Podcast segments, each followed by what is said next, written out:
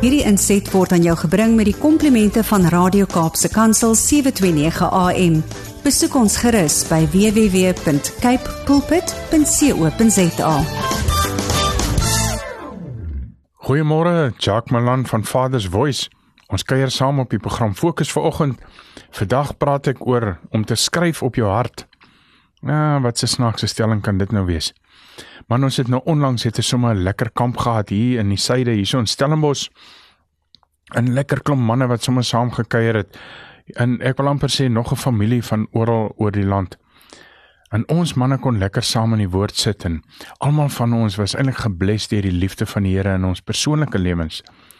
Nou nuwe in ek ek moet amper sê uh in menige gevalle is dit 'n uh, moeilike besluite. Menige kon kon nou uh moeilike goed makliker maak. En juis omdat 'n mens net lekker om die woord sit en kuier, net bietjie ander se perspektiewe kry en sommer net bietjie hoor hoe ander mense met dieselfde tipe van goed deurwerk. En hoe ons dan nou sommer die Heilige Gees beter kan verstaan. En natuurlik sy hulp vir ons. Hoe hy ons help elke dag. En so leer ons ook dat ons nie hoef dinge alleen aan te pak nie. Onthou sukkel blye keuse. Ek sê dit net sommer so tongenetjies. Maar nou ja, as manne bymekaar sit, as mense bymekaar sit en 'n bietjie positief dink, dan kom maar altyd oplossings.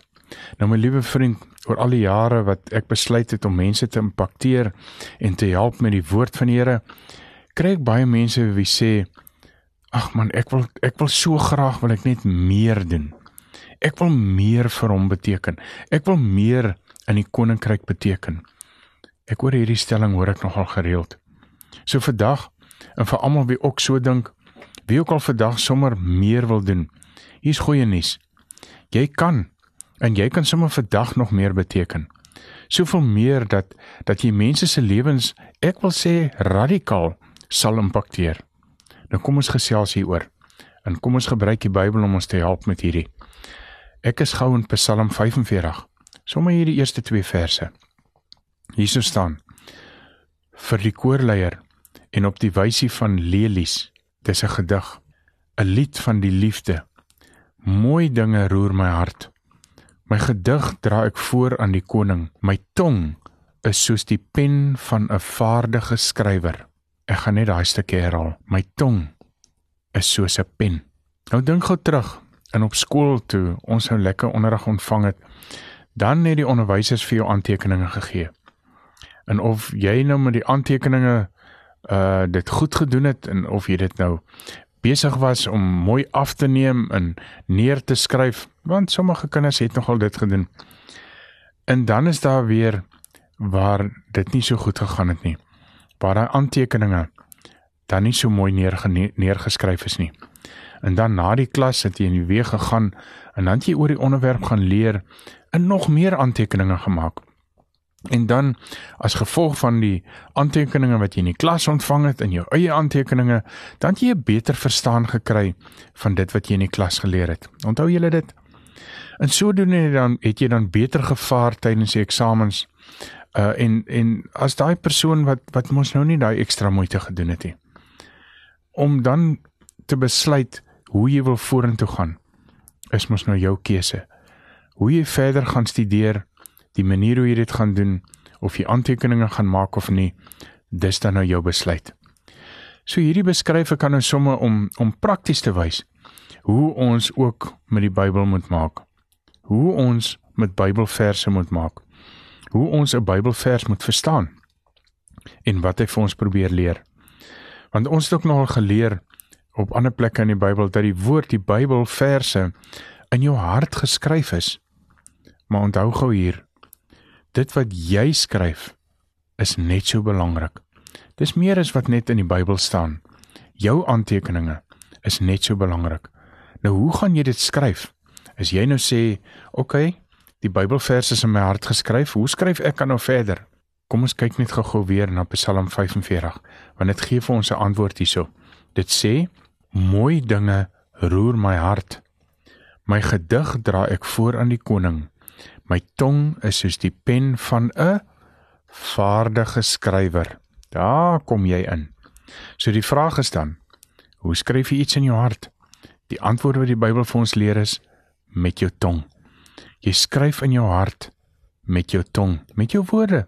Nou my liewe vriend, my gebed vir dag diep in my hart is dat hierdie waarheid, hierdie kragtige tool in almal se ore en harte sal val. Want belangrik is om te weet dat dat jy die Bybel moet lees om inhoud te kry en sodat jy die woord kan oordink. Dit kan bepeins, kan wonder daaroor. Want daar's drie vlakke van hoe mense die woord oordink. Hoe mense 'n Bybelvers vat en daarmee werk. Die eerste een is jy dink dit net.